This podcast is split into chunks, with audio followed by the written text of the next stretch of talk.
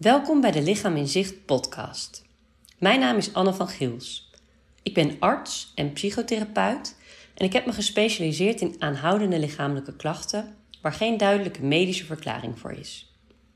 Via Instagram, mijn blog en deze podcast deel ik met alle liefde mijn kennis en ervaring over dit onderwerp en andere thema's waarbij de connectie tussen lichaam, geest en omgeving centraal staat. Ook interview ik anderen die een inspirerend of interessant verhaal te vertellen hebben. In deze aflevering interview ik coach, spreker en auteur Inger Strietman. Inger schreef het boek Mag ik even mijn aandacht? En in dit interview praten we over het belang van voor jezelf kiezen. Of gezond egoïsme, zoals Inger dat noemt. We hebben het over de balans tussen tijd, energie en aandacht besteden aan jezelf en aan anderen. Over afspraken afzeggen. Over tijd voor jezelf maken als moeder. Ook vertelt Inger, die zelf fibromyalgie heeft, hoe zij het merkt wanneer ze uit balans raakt en hoe ze daarmee omgaat. Heb jij ook fibromyalgie? Dan wil ik je van harte uitnodigen voor een gratis webinar dat ik heb opgenomen, getiteld Voluit leven met fibromyalgie. Zeven inzichten voor minder pijn en meer energie. Je kunt je hiervoor inschrijven via www.lichaaminzicht.nl/slash webinar. En dan ontvang je via de mail een kijklink. Ook zal ik de link naar de inschrijving in de beschrijving van deze podcastaflevering zetten. Dan wens ik je voor nu veel luisterplezier. Nou, hey Inger, superleuk dat ik jou vandaag mag interviewen. Het stond al een tijdje op het programma en vandaag is het zover. Allereerst, eigenlijk ben ik uh, in contact gekomen met jou omdat jij een boek hebt geschreven en uitgebracht uh, begin dit jaar, denk ik. Het boek heet uh, Mag ik even mijn aandacht? Dus misschien allereerst de vraag, waarom is het zo belangrijk dat we meer aandacht aan onszelf geven? Ha.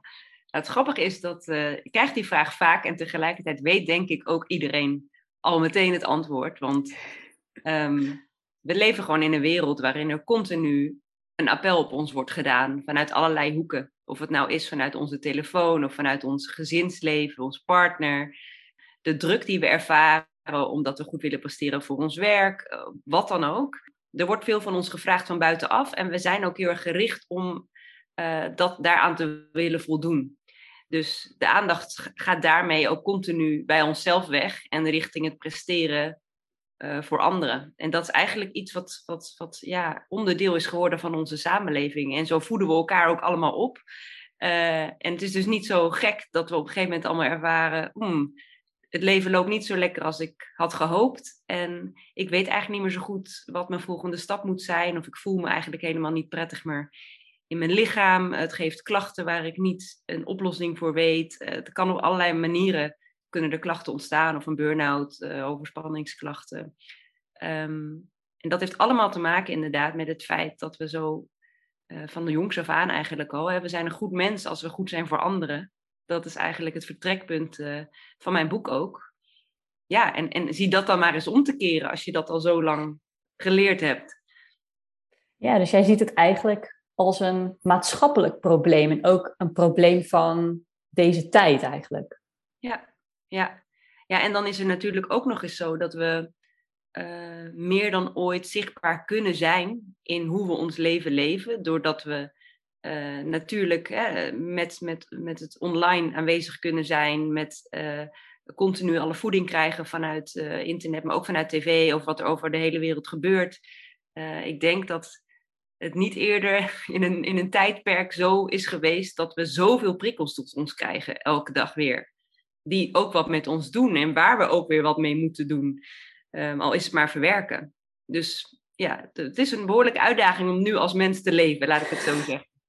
Ja, veel prikkels van allerlei kanten, veel verwachtingen. Ook uh, van allerlei kanten wordt een beroep op ons gedaan. En als je niet oppast eigenlijk, zeg jij, dan kan je daar helemaal in verliezen. En dan ja, raak je jezelf eigenlijk een beetje kwijt. Is dat het, wat er dan gebeurt? Ja, ja. En, en, en dat is eigenlijk ook een beetje van, uh, daar ligt ook dan vaak weer een oordeel op, van oh, dan heb ik het dus niet goed gedaan. Maar het is eerder andersom. Ik heb eerder het idee, we worden eh, bejubeld om het feit dat we veel aan anderen denken. En op dat pad met applaus langs de weg gaan wij richting onze klachten, zeg maar, richting burn-out of, of, of langdurige aanhoudende andere spanningsklachten. Ehm, dus je kan er zelf uiteindelijk niet zoveel uh, in de beginnen aan doen. Dus het is ook niet aan jou om jezelf daar de schuld van te geven, want dit is de weg waarop we allemaal hebben geleerd dat we die kant op moeten. En dan op een gegeven moment blijkt het eigenlijk een soort valstrik te zijn, want het is helemaal niet goed om die kant op te gaan. Dus dat, dat is eigenlijk, uh, ja, ik heb voor, dit, voor mag ik mijn, even mijn aandacht nog een ander boek geschreven. Dat heet 100 dingen die je eerder had willen weten. En dat heb ik geschreven vanuit mijn eigen burn-out, omdat ik dacht, hè, het leven werkt zo anders dan, dan iedereen altijd tegen me heeft gezegd. En waarom wist ik dit niet, zeg maar? Ja, je, je, je leeft er eigenlijk altijd vanuit een bepaald idee van dit is hoe het moet, dit is hoe het hoort, dit is misschien ook hoe iedereen het doet. Ja. En, en kennelijk, toen jij zelf in een burn-out terecht kwam, toen kwam je tot een aantal ontdekkingen van hé, hey, maar dit is eigenlijk helemaal niet, in ieder geval voor mij, helemaal niet de weg. Nee, nee. Alles waardoor ik een goed mens zou zijn, uh, zat mijn eigen gezondheid in de weg. Dat was natuurlijk een hele kromme, ja, ik vond het nogal een ontdekking, ja. ja. een van die dingen waarvan je dus achteraf dacht, hé, hey, dat heeft me eigenlijk helemaal geen goed gedaan, is dus, um, ja, wat je net ook zei, heel erg voor anderen leven of heel erg tegemoetkomen ja. aan wat anderen van je willen. Ja, ja en, en, en dat is natuurlijk wel iets wat je natuurlijk ook op, op, op school al krijgt. Ik bedoel, dat geef ik ook vaak als voorbeeld. Er is natuurlijk, als ik uh, een, een, iemand ben die het, uh, die het schoolwerk serieus neemt, omdat ik graag een diploma wil en ik allemaal ideeën heb over mijn toekomst. Um, en ik heb steeds een acht voor een vak, dan is er geen docent die tegen mij zegt: joh, ga volgende week eens even voor de zes. Dan kun je even bijtanken. Hè? Of, uh, dan kun je, hè? Want je mag, ook, je, mag ook, je mag ook terugschakelen. Er is niemand die dat zegt. Als je dan daarna nog een keer een tien scoort, dan krijg je alleen maar meer applaus. Dus ja, zo, zo, zo worden we ook een beetje opgevoed natuurlijk. Ja, ja. Hey, in jouw boek um, noem jij de term gezond egoïsme. Ja. Uh, kan jij misschien uitleggen wat jij daaronder staat? Ja. Um, ik vind gezond egoïsme een prettige term, omdat het precies doet, uh, namelijk het schuurt. Want als je veel gericht bent op anderen, is er één ding wat je niet wil zijn, en dat is een egoïst. Mm Dus gezond egoïsme klinkt dan al een beetje triggerend van, hmm, is dit wel iets voor mij? Ik wil geen egoïst zijn. Maar het gaat eigenlijk over het feit dat je een gezonde balans vindt tussen uh, aandacht, energie en tijd besteden aan anderen en besteden aan jezelf. Dus we worden dus, zoals ik net al benoemde, eigenlijk uh, groeien we op met het idee dat we vooral veel moeten geven. En, en daarin vergeten we onszelf. En gezond egoïsme gaat over, hey, um, hoe kan ik nou ook voldoende nemen? En vanuit dat nemen ook weer andere keuzes maken in aan wie en wat ik mijn energie, tijd en aandacht wil geven.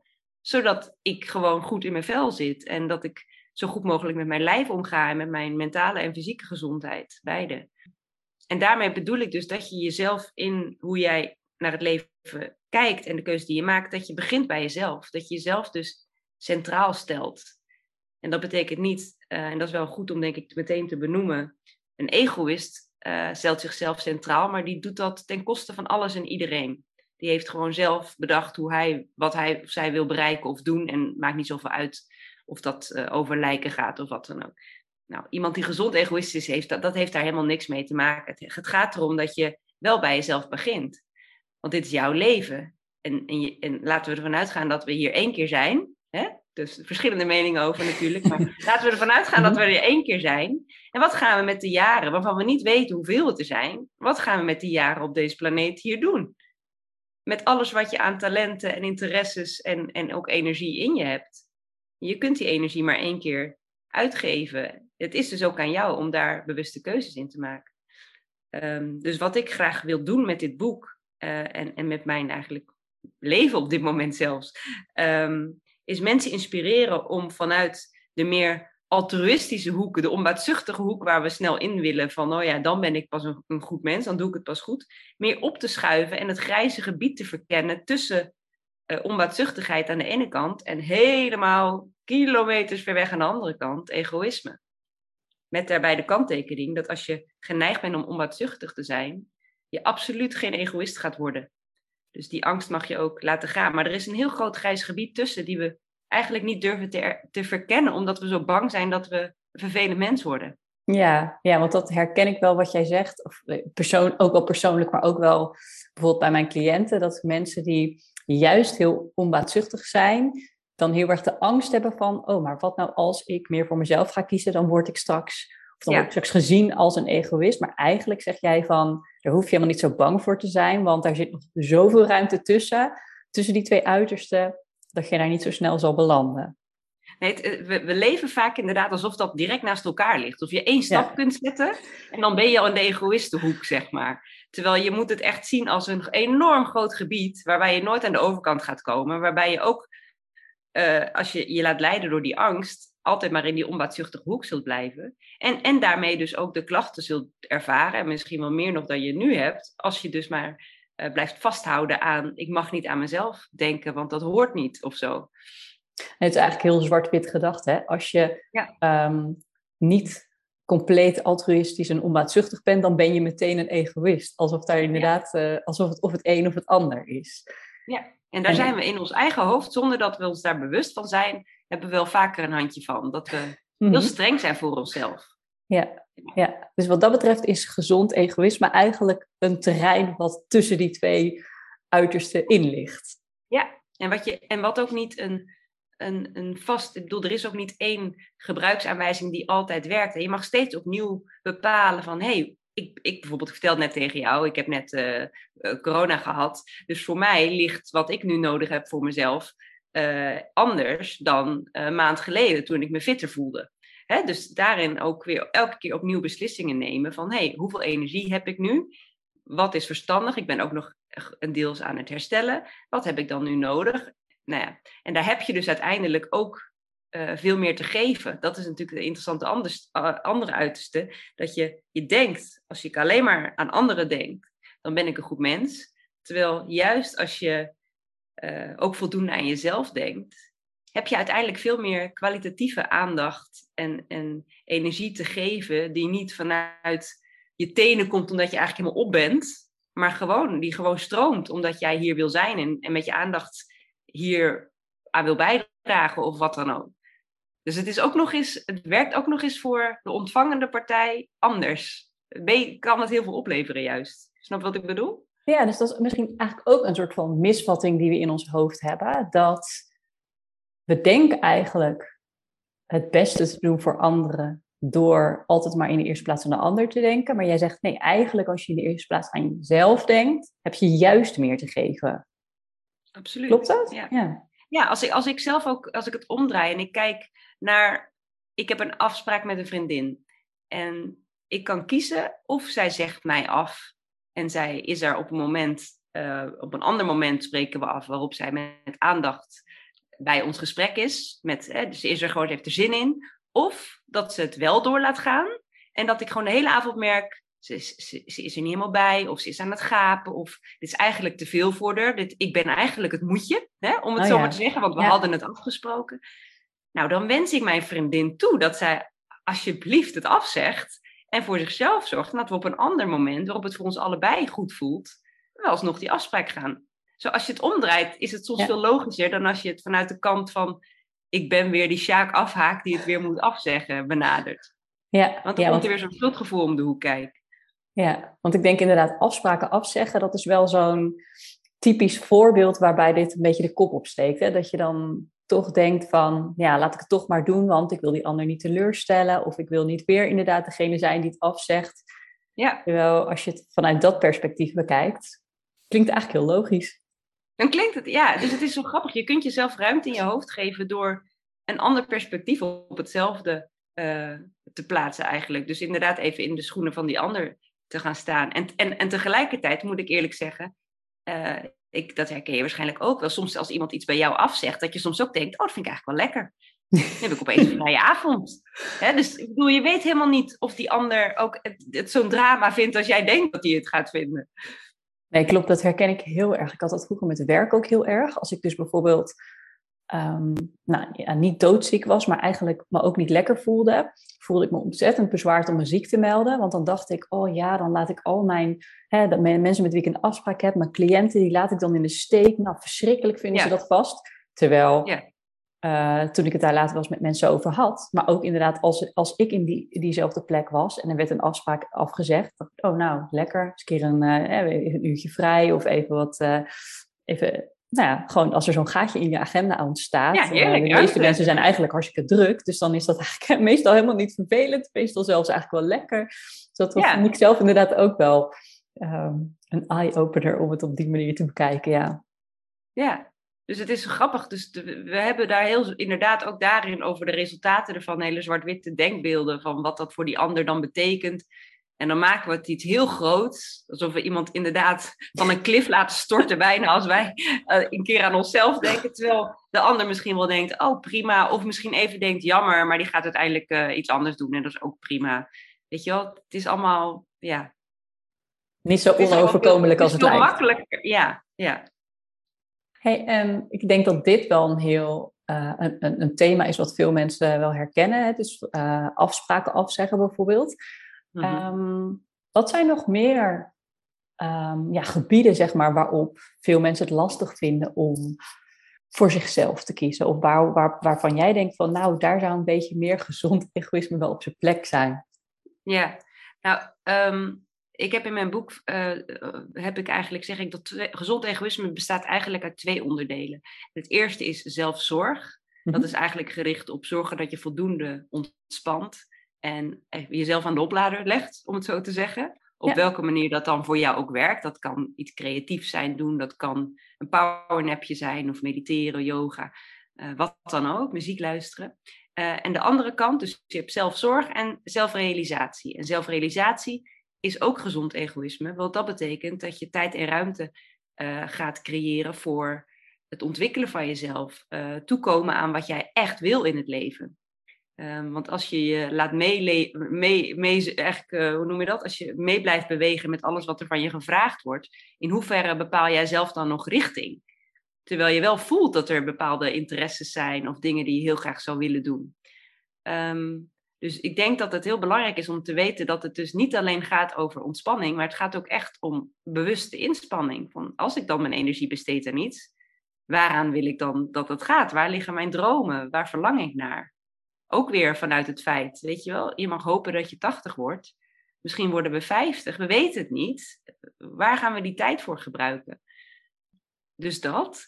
Um, en binnen dat zelfzorgonderdeel, dus binnen de ontspanning, uh, zijn er natuurlijk ook nog heel veel gebieden waar je, en die benoem ik ook in mijn boek heel concreet, met ook concrete tips daarbij.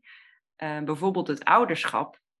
Uh, ik, ik weet niet hoe oud jouw luisteraar gemiddeld is, maar het ouderschap is natuurlijk van nature iets waarin continu een kind om jouw aandacht vraagt. of het nou gaat om eten of verveling of kleding of, of speelafspraken of gewoon überhaupt aandacht, een grap, mop vertellen, iets delen.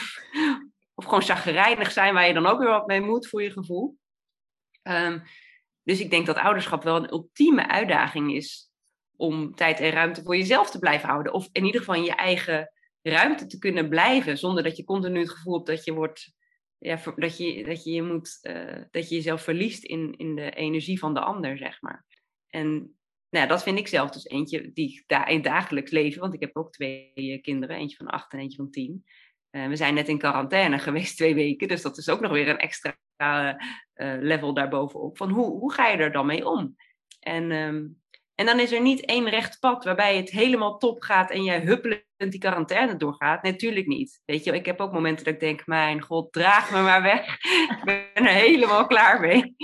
Um, maar wel dat je continu bewuste keuzes kunt maken van, hé, hey, gisteren merkte ik dat ik te veel heb geholpen met het thuisonderwijs. Uh, daarna wilde ik nog wat voor mezelf doen qua werk. Was ik eigenlijk al uitgeput. Hoe ga ik dat vandaag anders doen? Oké, ik ga vandaag minder helpen. Ik ga concreter de, de verwachtingsmanagement doen met mijn zoon nu op dit moment.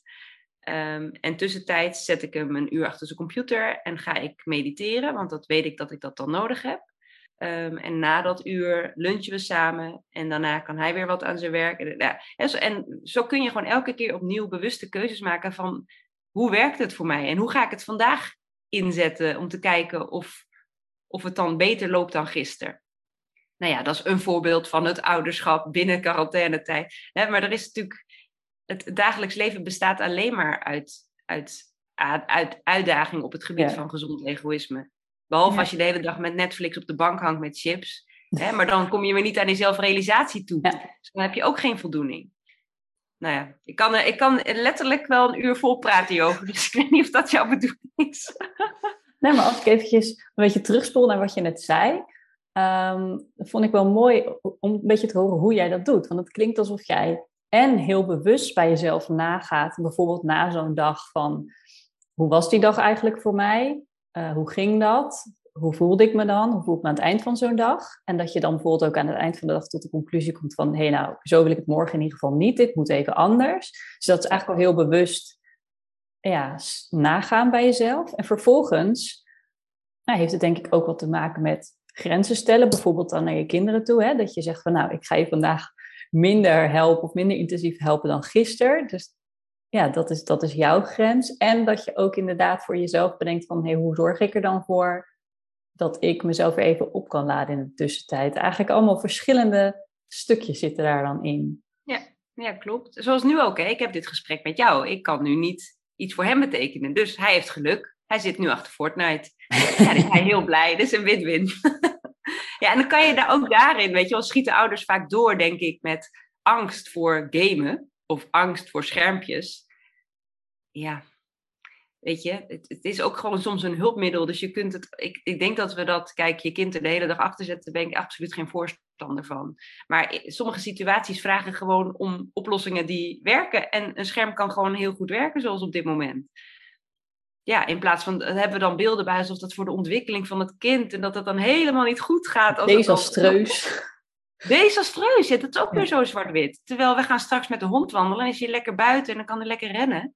De hond en het kind. En weet je wel, dus het valt allemaal wel mee hoor. Ja. ja, ik denk dat wat dat betreft, als je een beetje goed voor jezelf wil zorgen in het ouderschap, dat het ook wel te maken heeft met bepaalde eisen of normen aan jezelf een beetje verlagen. Want als je inderdaad op die manier denkt van ja, elke minuut schermtijd is er één te veel, dan maak je het jezelf ook wel heel moeilijk natuurlijk.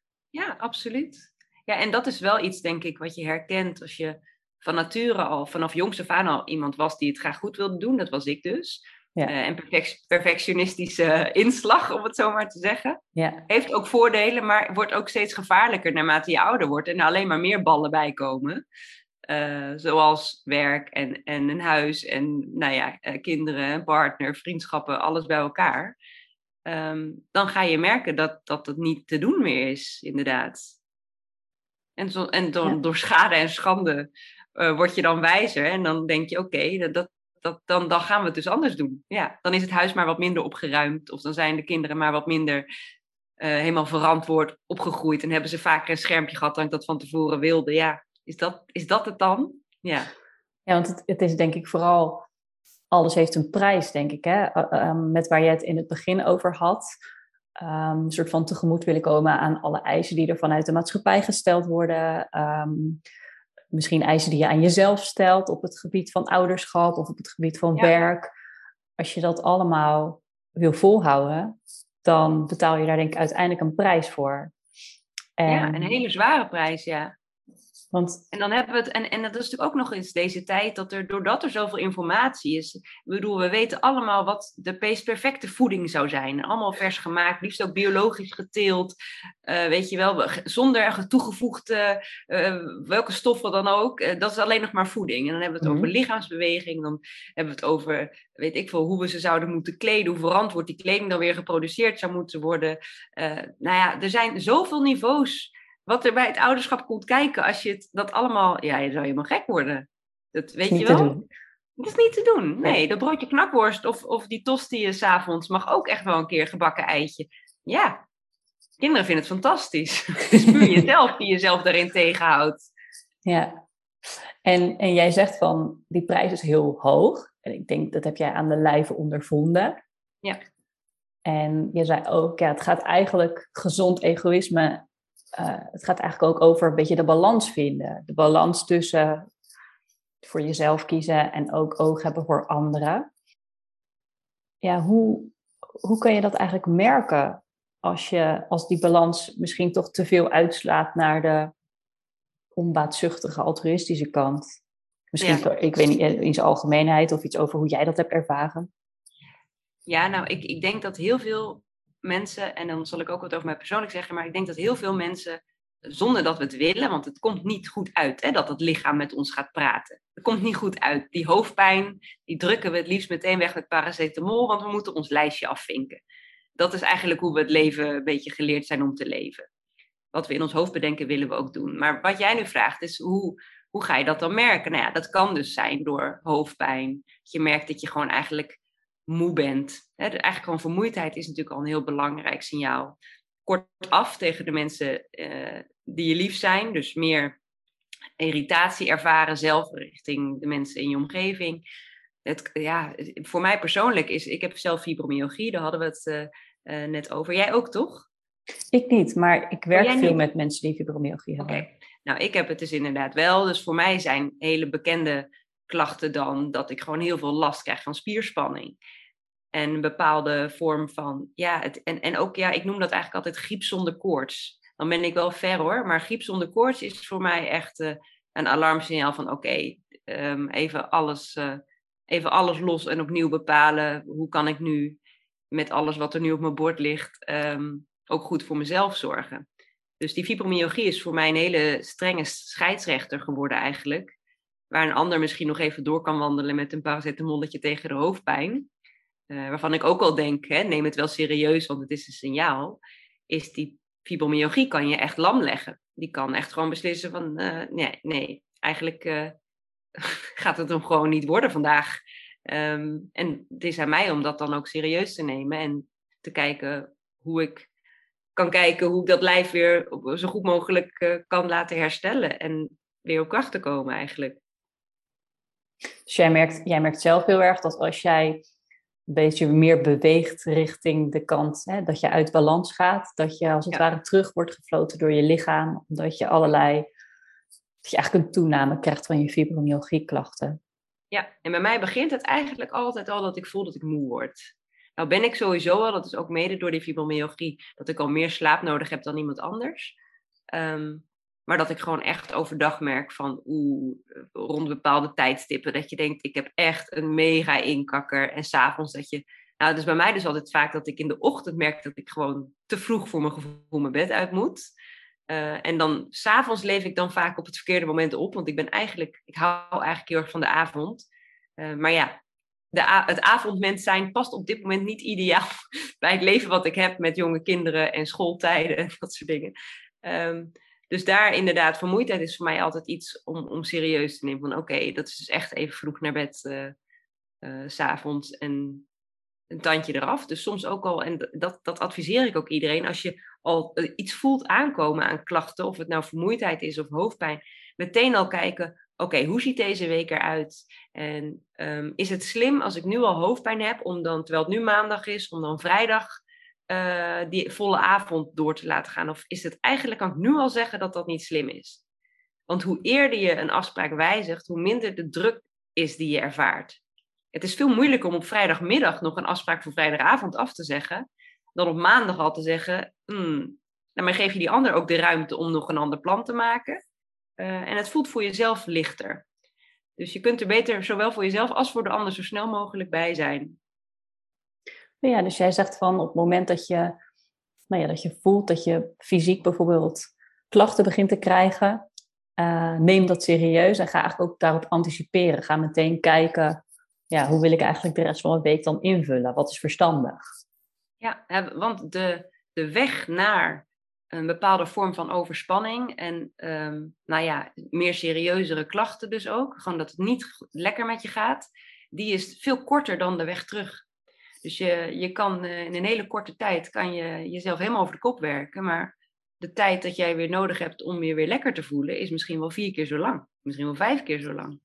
Dus het is in jou en in ieders belang dat jij het niet zo ver laat komen en dat je dus in dat gebied blijft waarin je dus een beetje te veel kunt geven en een beetje meer kunt nemen om dan weer te herstellen, zodat je die balans enigszins, uh, nou niet stabiel dat die strak is, maar wel dat je een beetje kunt heen en weer bewegen. In plaats van dat je helemaal doorschiet. Ja. Ja.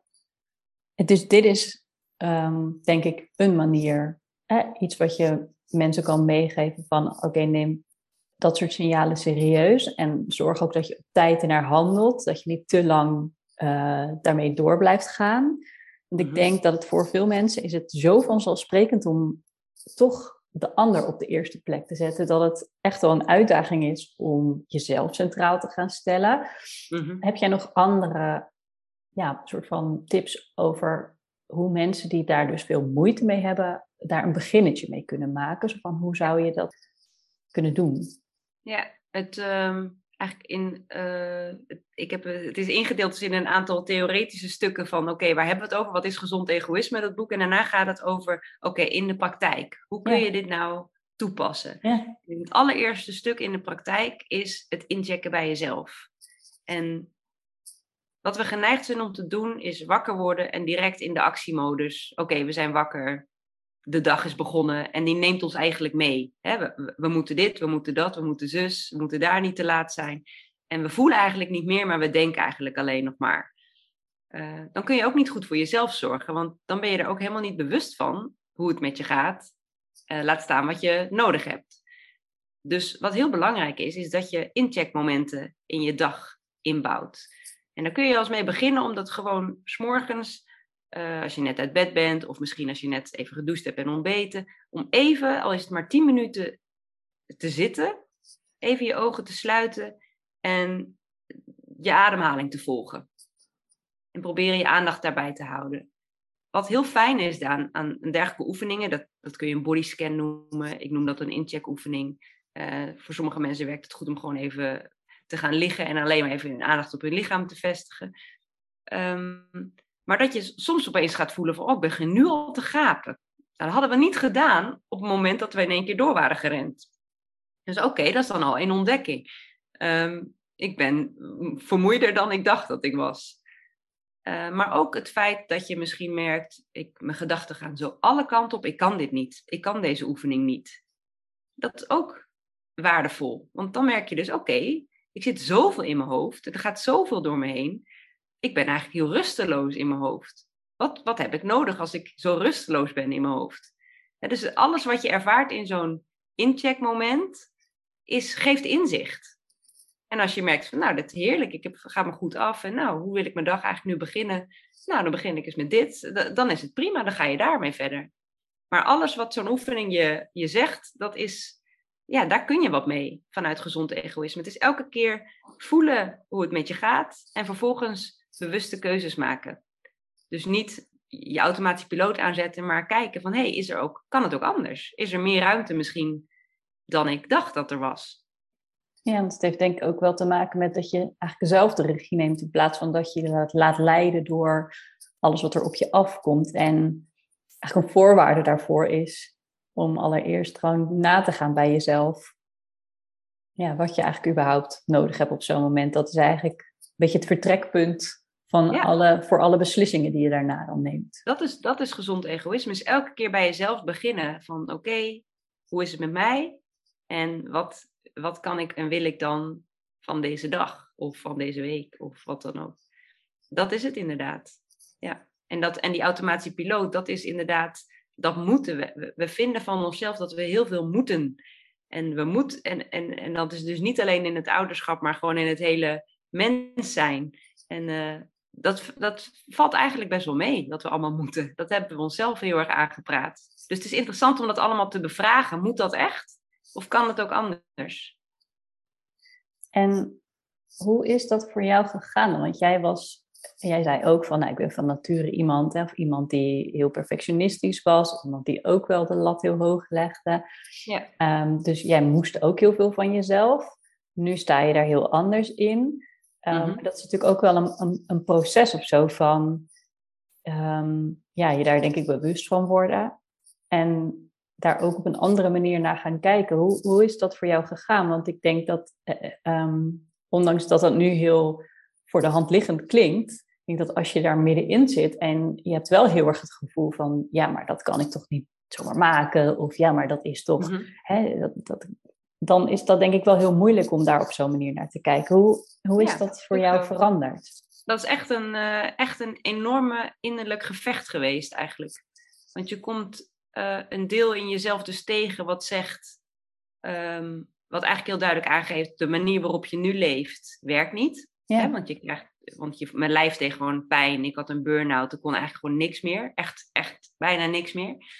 Ehm, en aan de andere kant is mijn hoofd zegt continu, "D- dit moet beter worden. We moeten weer aan de slag. En we willen gewoon weer het leven terugpakken zoals het was.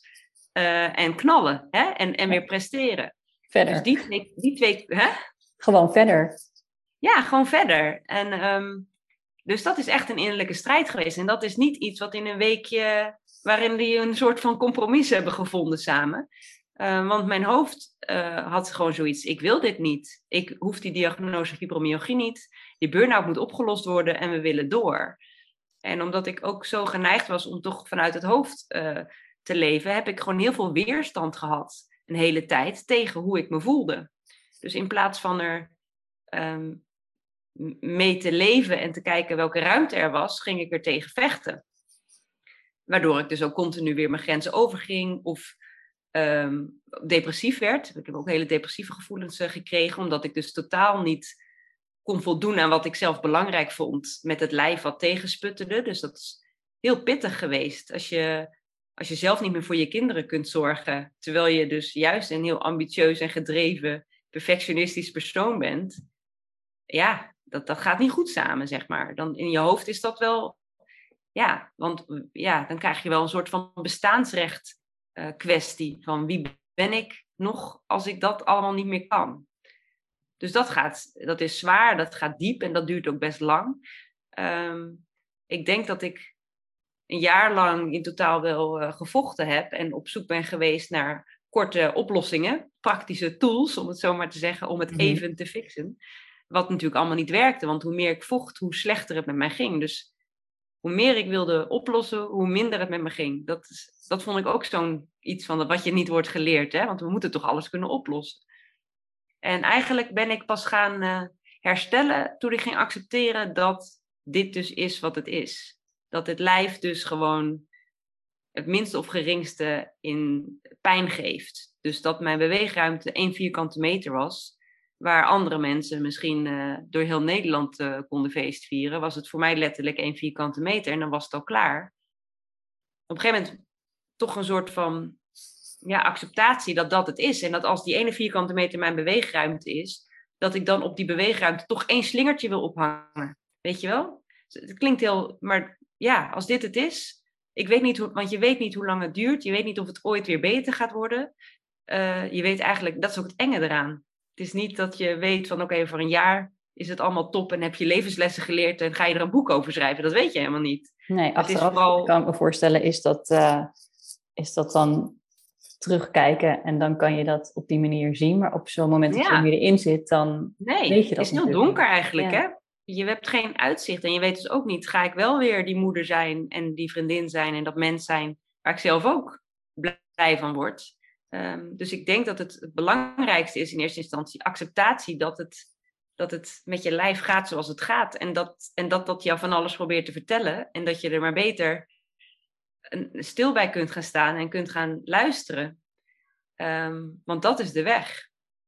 Um, ja, en dat, dat heeft bij mij ook een hele tijd geduurd. En daar heb ik ook heel bij gehad natuurlijk. Hè. Ik bedoel dus niet dat ik dat op een kussentje ben gaan zitten en dat allemaal tot mij kwam. Dus ik heb er verschillende therapieën bij gehad. En gelukkig de juiste mensen ontmoet. Vond ik ook, vind ik zelf ook altijd een lastige. Ik, dan sta je op een wachtlijst en dan mag je na drie maanden ergens kennis maken. En dan weet je bij het eerste gesprek al... Nou, drie maanden weer gewacht. Ik voel me drie maanden extra kloten, maar dit is hem niet, deze persoon. Dus dat dan weer afzeggen en weer op zoek naar een ander iemand. Ja, dat is geen makkelijke fase, nee. nee. Dus dat, dat heeft, ik denk dat tijd gewoon heel belangrijk is. En dat het leren accepteren van wat er is heel belangrijk is. Maar dat gaat niet vanzelf. En daar mag je zelf ook tijd voor geven. Omdat dat niet is wat we tot nu toe eerder ons leven hebben mogen leren. Dus dan is nu de tijd dan voor. En dat is ja. dus ook geduld. En, en ook wel vertrouwen dat het, dat het dus in de toekomst beter zou kunnen gaan. Maar dat, dat dit nieuwe lessen aan, zich aandienen. Waarin alles anders gaat werken dan je dat ooit gedaan hebt. Ja, want ik denk dat hoe jij dat zo beschrijft. Dat je in eerste instantie eigenlijk heel erg verzet tegen die lichamelijke klachten, dat je ze natuurlijk gewoon niet wilt. En dat je het liefst gewoon zo snel mogelijk een route wil nemen van uh, je hebt voor ogen hoe je, hoe je eigenlijk weer terug wilt naar je oude leven. Hoe kan ik dat zo snel mogelijk bewerkstelligen? Ik denk dat dat hele ja, begrijpelijke en natuurlijke reacties zijn die bijna iedereen wel heeft op het moment dat je in zo'n situatie terechtkomt. Um, ja, en ook daarvoor vaak al. Ik bedoel, het, het binge-watchen, het, het, online shoppen, het uh, alcohol drinken, uh, medicatie slikken. En niet alle medicatie, maar ik bedoel continu die paracetamolletjes als je even een ongemakje hebt we zijn natuurlijk eigenlijk, ja, ongemak, dat, daar hebben we niks mee, moet weg. Ongemak moet weg. Uh, dus dat onderdrukken we inderdaad het liefst. En, uh, en dit is dan een groot voorbeeld van een ongemak wat mij er helemaal onder kreeg. Ja. Maar dat begint natuurlijk ook met kleinere ongemakjes die we liever niet hebben. Ja. Dus, dus de les daarin voor jou was, was ook vooral van hey, ongemak. Ja, ondanks dat je eerste reactie misschien is om dat zo snel mogelijk te onderdrukken of weg te moeten maken, dat dat ongemak je eigenlijk ook iets misschien kan vertellen. En dat het in die zin, ja, het accepteren of soort van verdragen van dat ongemak je uiteindelijk misschien verder brengt dan het maar steeds ja, zo snel mogelijk te willen wegkrijgen. Ja, ja en, ik, en ik denk dat het interessant is om erbij stil te staan dat wat je denkt te willen worden, of wat je denkt dat je droom is, of wat je wil bereiken in het leven, dat dat niet in lijn hoeft te zijn met wat goed voor je is. Dus, uh, en ik denk dat die worsteling, want we worden altijd heel getriggerd op wat wil je worden en wat wil je doen en maken het groot en dromen. Maar de manier waarop ik die droom wil realiseren en of die droom überhaupt bij mij past, eigenlijk is dat wat je tegenkomt. Van ik kan het hier wel bedenken, eh, maar het moet ook op een manier dat mijn lijf uh, daar ook dat er blij van wordt. Dus dat betekent inderdaad dat er een hele categorie aan dromen niet op de manier kan worden vervuld zoals ik dat misschien vroeger had gedacht. Want dat werkt niet voor mij. Ik heb ook ik heb een baan gehad op een gegeven moment. Dat was eigenlijk mijn droombaan. Die heb ik, heb ik ontslag genomen omdat ik merkte, dit is mijn droombaan. Maar ik trek deze droombaan niet. Het is gewoon te intensief. Het vraagt veel en veel te veel. Dus het moet een andere vorm hier moet ik hiervoor vinden. Dus ja, dat zijn, dat zijn denk ik hele grote lessen. Dat wat we in ons hoofd bedenken, wat we willen, dat, dat, dat, dat, hoort, dat lijf hoort er helemaal bij, weet je wel. Je kunt het niet alleen bedenken. Ja, en dat is denk ik wel een harde en soms ook wel heel verdrietige conclusie natuurlijk. Dat, dat wat je misschien in je hoofd bedacht hebt of eh, wat je met je hoofd graag wil, dat je lijf dat eigenlijk niet toestaat. En dat, dat, dat geldt misschien als je last hebt van chronische klachten, maar dat, dat, in, in principe geldt dat natuurlijk voor iedereen, want niemand heeft een soort van grenzeloze energie en eindeloze mogelijkheden. Alleen op zo'n moment word je daar natuurlijk wel heel direct mee geconfronteerd. Ja. Maar wat ik en, wel... en waar je dan vertrouwen in mag hebben, is dat er wel heel veel alternatieven zijn. Want het is niet zo van, oké, er ligt opeens een grote brok steen op de weg en die is afgesloten en nu moet je helemaal terug en iets heel anders. Um, tegelijkertijd uh, had ik nooit, was ik nooit misschien zo gaan schrijven zoals ik nu doe als ik die steen op de weg niet was tegengekomen. En ik doe nog steeds de dingen die onderdeel waren van mijn droombaan, doe ik nog steeds. Alleen in een vorm waar ik, en, en daar word ik ook echt gelukkig van, omdat ik het op een manier kan doen die voor mij goed is. En ik niet steeds weer ziek werd en uh, er helemaal uh, af lag qua energie. Um, dus het is niet zo, ook dat is weer niet zo zwart-wit van ik kan niet dat worden, dus dat, dat kan helemaal. Hè, er, zijn, er is ook daar heel veel ruimte waar, waar wel mogelijkheden zijn. Alleen die mag je gaan onderzoeken. Ja, nee, dat was eigenlijk precies wat ik inderdaad wilde aanvullen. Dat hoe jij het ook zo vertelt, dat het niet klinkt als oh, hè, je droombaan, dat lukt niet. Dus eigenlijk, nou, daar houdt het leven op en het is allemaal mislukt. Nee, het klonk ook inderdaad wel heel erg alsof jij zei, nou, in deze vorm is het eigenlijk niet passend voor jou. Maar dat betekent niet dat je die, inderdaad de onderdelen daarvan, of wat er voor jou in zit, wat het voor jou zo leuk of mooi maakt, dat, dat je dat hoeft loslaten. Het is alleen misschien zoeken naar hoe dan wel. Ja, ja. En, en het grappige is dus dat wat een droombaan is die ook goed is voor je lijf, dat maakt ook dat je er echt van kunt genieten. Want een droombaan die jou continu het uiterste van je vraagt, die je continu helemaal uitput, is dat werkelijk een droombaan? Dus het, het ja, je, je ontdekt eigenlijk door, door naar je lijf te gaan luisteren dat je pad misschien anders loopt dan je dat in je hoofd had bedacht. Maar hoe het in je hoofd was bedacht, dat, dat is ook helemaal niet je pad. Dat, is, dat heb je, ja, snap je? Dus dat moet in je, je lijf en, je, en wat je voldoening geeft in je hoofd. Uh, dat moet met elkaar op één lijn zijn. Anders dan is het ook niet je droombaan. Want elke dag met hoofdpijn naar je werk gaan omdat het te veel van je vraagt, dat is toch geen droombaan? Het gaat er ook aan hoe het voor jou werkt. Wat jou geluk, gelukkig maakt en gezondheid brengt. En ja, wat je inspireert. Zeker, ja. Nou, en ik zat ook nog te denken, ook um, aan de hand van het voorbeeld dat je helemaal het begin noemde, van ik, ik denk dat onze blik soms ook wel een beetje vertroebeld is. Dat ook in misschien de ambities die we hebben of de, de wensen die we hebben voor de toekomst, dat dat soms ook wel heel erg beïnvloed kan zijn door nou ja, hoe je denkt dat het hoort, of wat je denkt dat anderen graag zouden willen, of wat, wat mhm. goed is, wat, wat, wat, ja, wat, wat aanzien heeft of zo. Weet je, al dat soort dingen. Succes, wat is succes? Ja, succes, ja, precies. En, en dat ook daarin, dat dan ook wel een zoektocht kan zijn, niet alleen van wat houdt mijn lijf vol, maar ook van ja, wat wil ik zelf eigenlijk, in plaats van wat denk ik dat ik wil, omdat je ook heel erg nou, op die manier beïnvloed bent en opgevoed bent. Ja, in plaats van wat staat lekker op het cv. ja, ja, Nee, zeker, zeker, dat is, dat is ook zo. Dus dat zijn inderdaad, het, dat is het wat je eigenlijk van je hoofd naar je hart en van je hoofd naar je lijf. Eigenlijk twee transities zo, hè? Van waar word ik echt, wat raakt mij echt en wat past gevoelsmatig echt bij mij en in welke vorm werkt dat ook voor mij? Ja. Dus dat is een zoektocht die jij persoonlijk hebt afgelegd en uh, nou, waarin je denk ik ook op een punt bent gekomen waarin je daar wel een hele mooie balans in hebt gevonden, denk ik. Hoewel ik me ook wel weer kan voorstellen dat het natuurlijk ook wel blijft zoeken. Zoals wat jij net ook zei, hè, natuurlijk ook in het ouderschap, dat je het, blijft eigenlijk continu een beetje afstemmen. Daarin is ehm, verwachtingsmanagement dus ook heel belangrijk. Hè? Dat het niet zo is dat mensen die uh, de weg nu weten, dat dat dus een balans is nooit een gegeven. Want het mhm. leven is niet statisch. Er worden continu gebeurde dingen en dan je continu meebewegen. Dus het is elke keer weer opnieuw. Oké, als dit dan nu gebeurt, dan past dat, moet ik dat ook even weer aanpassen. Want dan, ja, precies dat, ja. Ja, het is niet een bepaald eindpunt wat je vindt, maar het is eigenlijk meer dat je de vaardigheid onder de knie krijgt om ja. jezelf daarbij als kompas te gebruiken, waardoor je toch elke keer weer een beetje die balans kan vinden. Zo. Ja, ja. En als je uit de bocht vliegt, dat je toch weer de weg kan vinden daarna, in plaats van dat je compleet.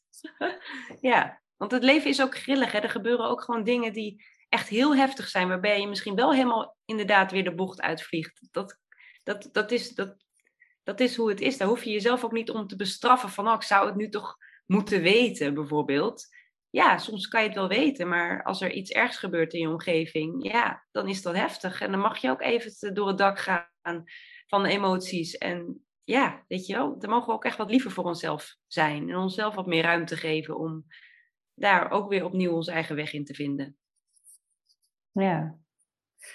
dus ik kan me zo voorstellen dat het leren van al deze dingen voor jou ook. Uh, nou, het herstellen van jouw burn-out en ook het omgaan met de klachten die bij die fibromyalgie horen, dat dat heel invloedrijk is geweest. Um, zijn er nog andere dingen die jou daarin geholpen hebben? Uh, als er hè, ongetwijfeld zijn er luisteraars bij die zelf kampen met chronische pijn of fibromyalgie. Mm um, kan jij daar iets over vertellen hoe dat voor jou is geweest?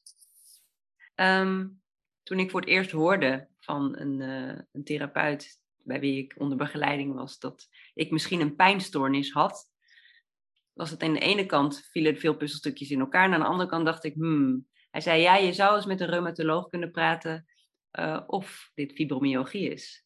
Mijn eerste reactie was, nee, absoluut niet. Wat heb ik daaraan om dat te weten? Dat is zo'n vaag hoekje van mensen met nog vagere klachten. En uh, daar wil ik niet, ik wil daar niks mee. Ik heb daar ook niks aan, want als je dat hebt kun je toch niks aan veranderen. Dus ik was daar vrij stellig in. En toen, tweede, en toen ben ik naar huis gegaan en toen heb ik toch even op Google opgezocht, wat is dat fibromyalgie dan?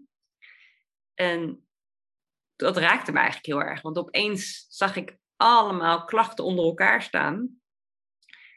waarbij ik het gevoel had dat ik steeds moest zeggen, nee, maar ik heb ook dit en ik voel ook dat. En dit lijkt dan weer van de burn-out te zijn, maar daar heb ik geen verklaring voor. En opeens viel echt alles als een puzzel in elkaar. Het viel allemaal onder fibromyalgie. En toen dacht ik, hé, maar dit is niet, dit is, dit, op meerdere niveaus zou dit mij wat kunnen brengen. Het zou me wat kunnen brengen in het feit dat ik een puzzel heb. Dus dat het klopt, dat, dat dit pakket dus mijn pakket is. Ja. Wat heel fijn is, want het is veel fijner om te kunnen zeggen: ik heb fibromyalgie dan.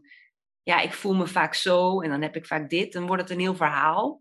Mensen begrijpen dat niet. Je wil het ook niet elke keer vertellen. Dus dat ene woord vond ik eigenlijk wel misschien wel fijn. Ehm, en daarmee ook dat mensen beter begrijpen, jij zelf beter begrijpt wat je nodig hebt, maar ook in de communicatie met anderen is het veel makkelijker om aan te geven wat je nodig hebt, uh, als je een woord kunt benoemen. Ja, het klinkt toch. Ik heb nadat ik dus uiteindelijk de diagnose, uh, want ik ben dus wel naar de reumatoloog gegaan en ik kom wonderbaarlijk een week later al terecht.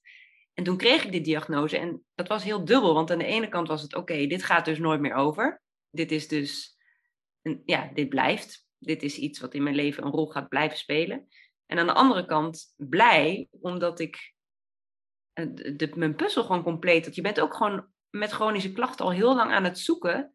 Ik had zelf wel behoefte om te kunnen begrijpen, waar komt dit nou vandaan? Wat, wat is dit nou? Doe nou iets. Zit ik nou elke dag verkeerd? Uh, moet ik meer sporten? Moet ik minder sporten? Wat, wat ja, op heel veel niveaus eh, moet ik eh, mentaal andere dingen doen waardoor ik me beter ga voelen en reageer mijn lichaam.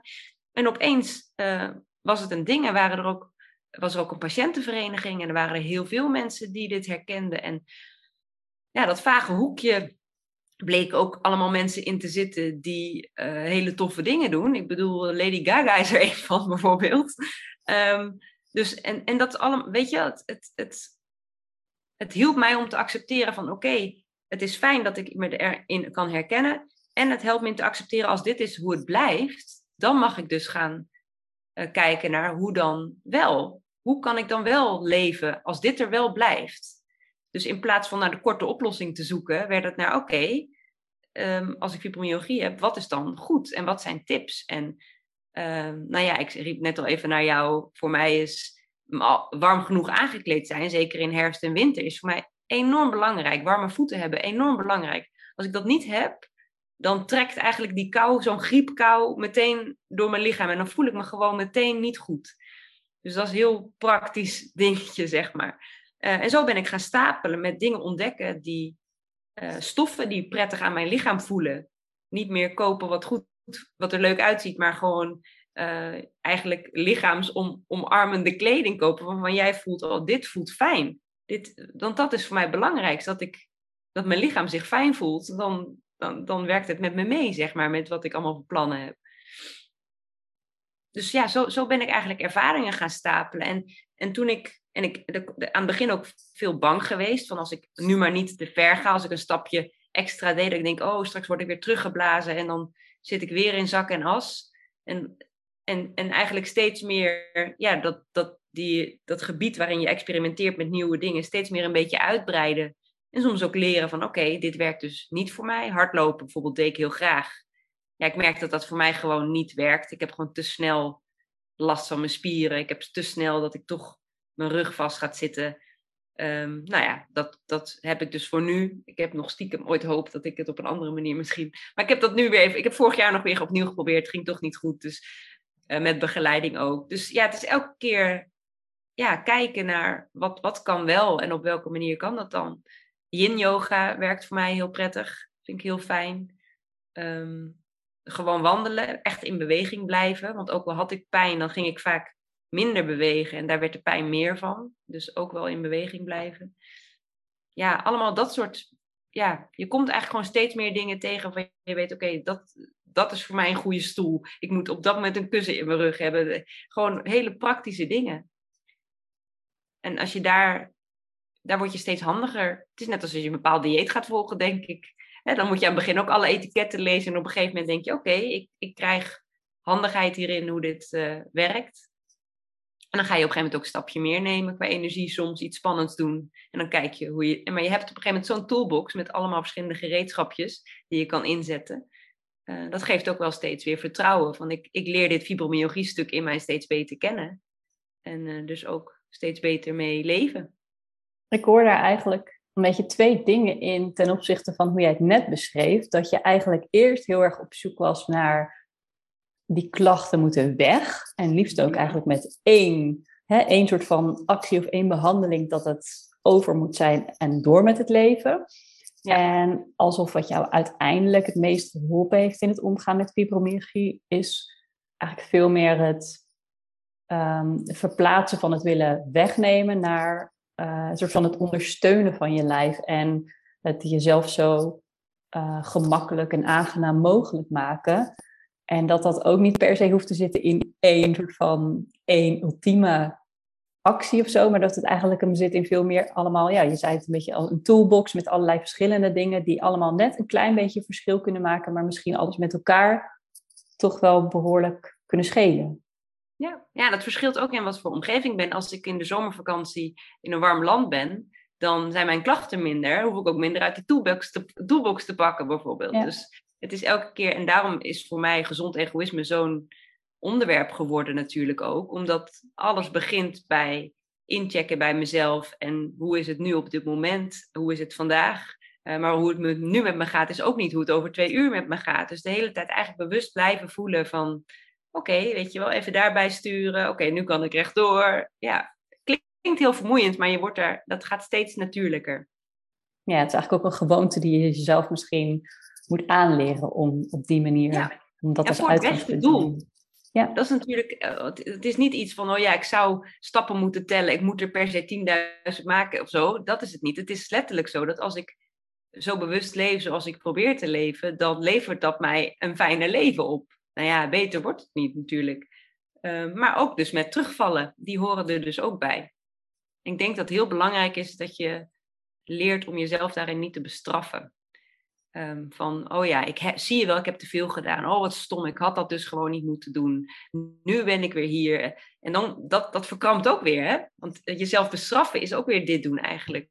Dus oké, okay, oké, okay, dat was inderdaad misschien niet handig. Dat is nu geweest. Wat heb ik nu nodig? En weet je wel, wat, hoe kunnen we dan de komende dagen zo goed mogelijk uh, herstellen daarvan? En leren dat dat misschien niet meer de juiste way of work. Het is heel, vraagt heel veel zelfcompassie eigenlijk. Ja. Elke, elke keer weer. Ja, ja. ja. Ja, dus milder voor jezelf zijn. En ook denk ik een beetje, wat jij zegt, is dat hoort er nu eenmaal ook bij. Dat, dat je dat voor jezelf moet ontdekken en dat je daarover moet leren, een soort van waar jouw grenzen liggen of wat wel niet prettig voor jou is. Dat is niet wat je één keer doet en vanaf dat moment moet je het weten. Dat is iets wat je gaandeweg en dat blijft ook gewoon doorgaan ontdekken. Ja, ja. en dus ook dat, dat ik toen ik net uh, beter werd, of beter werd, maar dat het net wel beter met me ging, toen waren mijn grenzen natuurlijk veel uh, sneller bereikt dan als ik me goed voel. Dus dingen waarvan ik toen mezelf heb geleerd, oké, dat kan ik beter niet doen, uh, die mag je best later nog een keer proberen om te kijken of het nu, met de bewustzijn die je nu hebt, op een ander moment wel kan. Dus ook daarin, weet je wel, is dat, eh, mag je dat de hele tijd het gebied, je leefgebied blijven verkennen. Wat eerst niet werkt, kan nu wel werken. Of wat toen wel werkte, werkt nu even niet. Of ja, als je het maar gewoon blijft doseren. Dus ik zou niet allemaal nieuwe dingen gaan proberen op één dag of in één week. Um, het enige wat er dus afgaat is de, de naïviteit en de. joh, het, het, het, dat je er nergens over na hoeft te denken. Dat, dat gaat eraf. Je hebt gewoon bewuste keuzes elke keer weer nodig om goed voor jezelf te kunnen zorgen. Ja. Ik denk dat dat uiteindelijk wat je zei ook voor iedereen geldt zeker naarmate je ook ouder wordt, weet je wel, eh, waarin je voelt dat de, druk hoger wordt op verschillende onderwerpen. Er komen steeds meer thema's bij. Meer mensen die wat van je willen of waar jij wat bij wil, aan wil leveren. Dus dit is inderdaad, denk ik, uh, zeker niet alleen voor mensen met chronische klachten, maar uiteindelijk voor iedereen uh, zijn dat belangrijke dingen. Ja, helemaal mee eens. Ja. Hey, ik wilde jou eigenlijk tot slot vragen um, of er nog dingen zijn die we niet besproken hebben, maar die jij nog heel graag wil meegeven aan de luisteraars? Of er überhaupt dingen zijn die jij um, aan mijn doelgroep nog graag wilt meegeven? Um, nou, dat is natuurlijk ten eerste dat als je het gevoel hebt, ik wil meer leren over gezond egoïsme, dan is dat boek gewoon, mag ik even mijn aandacht een onwijs goed startpunt, denk ik, om Uh, het is ook namelijk heel luchtig geschreven. Het is niet een, een boek waar je doorheen moet worstelen. Daar heb ik zelf altijd uh, een hekel aan. Dat je denkt, dit zou ik moeten lezen. en dan blijft het vervolgens op je nachtkastje liggen. Of, of niet eens op je nachtkastje. Um, er staan veel illustraties aan. Het is, in, het is heel luchtig geschreven. Het zijn korte teksten. Um, en daarnaast werk ik dus als, als spreker en als coach. Dus ik, ik doe niet anders dan mensen helpen op het gebied van gezond egoïsme. En zoveel mogelijk mensen vertellen dat, dat je veel meer mag kiezen voor jezelf dan je denkt dat je mag. En, uh, en stimuleren om dat anders te doen. Mooi, dankjewel. En onwijs bedankt dat je die boodschap vandaag uh, met ons wilde delen. Bedankt voor het luisteren naar dit interview. Ik heb Inger natuurlijk niet voor niets de gast gevraagd in mijn podcast.